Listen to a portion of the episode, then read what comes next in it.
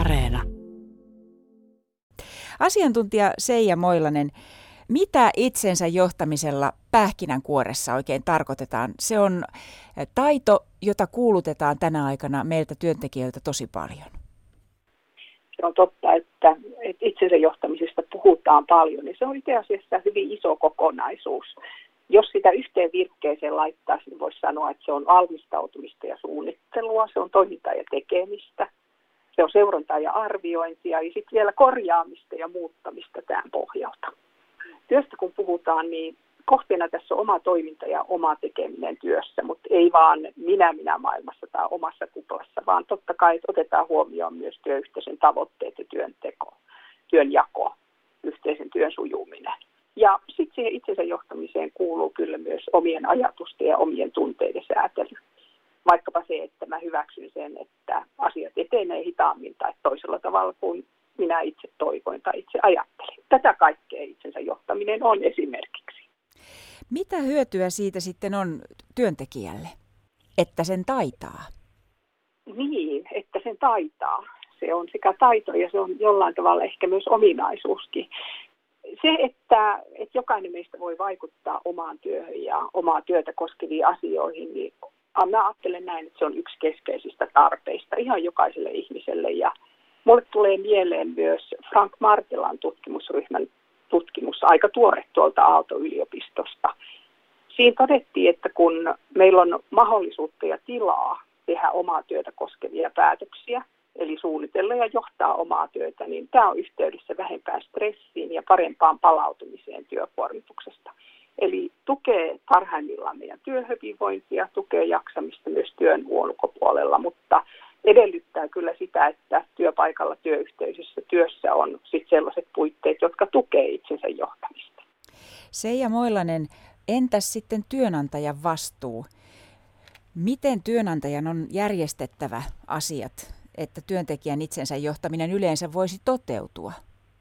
Mä sanoisin, että työnantajan luotava sellaiset puitteet, että työn tekeminen on mahdollista työhyvinvointia ja työkykyä vaarantamatta.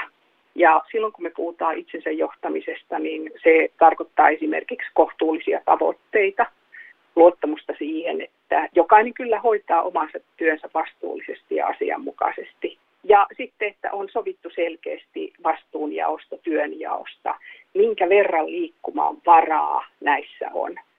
Ja sitten tiedossa on myös esimerkiksi, että miten mä toimin tai mitä mä teen silloin, kun tarviin apua tai koen oman työn tilanteen liian kuormittavaksi tai kun vaikkapa työssä syntyy erimielisyyksiä työtä koskevista asioista. Joskus tuntuu siltä, että kun puhutaan itsensä johtamisesta, niin, niin silloin sälytetään työntekijän vastuulle asioita, jotka hänelle eivät kuulu, vai onko tämä vain sellainen ajatus, että minä lusmuilen tässä, kun tällä tavalla sanon? Joo, musta tuntuu välillä, että se sana itsensä johtaminen niin johtaa jotenkin harhaan, että se on jotain semmoista, joka on nimenomaan pelkästään mun itseni vastuulla, mutta itsensä johtaminen on suur, mitä suurimmissa määrin myös, että se on, niin kuin, se on yhteistyötä ja yhdessä tekemistä. Että se ei ole pelkästään yhden yksittäisen ihmisen varassa. Ja sen takia on tärkeää, että työnantaja tunnistaa oman roolinsa, vastuunsa. Ja sitten, että meillä työyhteisössä on sovittu esimerkiksi näistä toimintatavoista, pelisäännöistä, vakiintuneista toimintatavoista. Ja puhutaan myös sit siitä yhteisestä liikkumavarasta, että nämä on ne meidän yhteiset puitteet ja näiden sisällä voi tehdä sitten sitä omaa työtään itse parhaaksi katsomallaan tai, tai toivomallaan tavalla.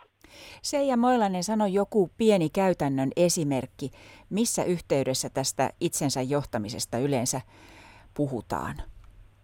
Musta tuntuu, että nyt tässä korona-aikana on nimenomaan korostunut esimerkiksi sellaiset asiat, että, että miten mä johdan itseäni etätyöpäivän aikana niin, että sieltä niitä taukoja, tai että miten mä huolehdin siitä, että, että niitä karsisin niitä tarpeettomia keskeytyksiä.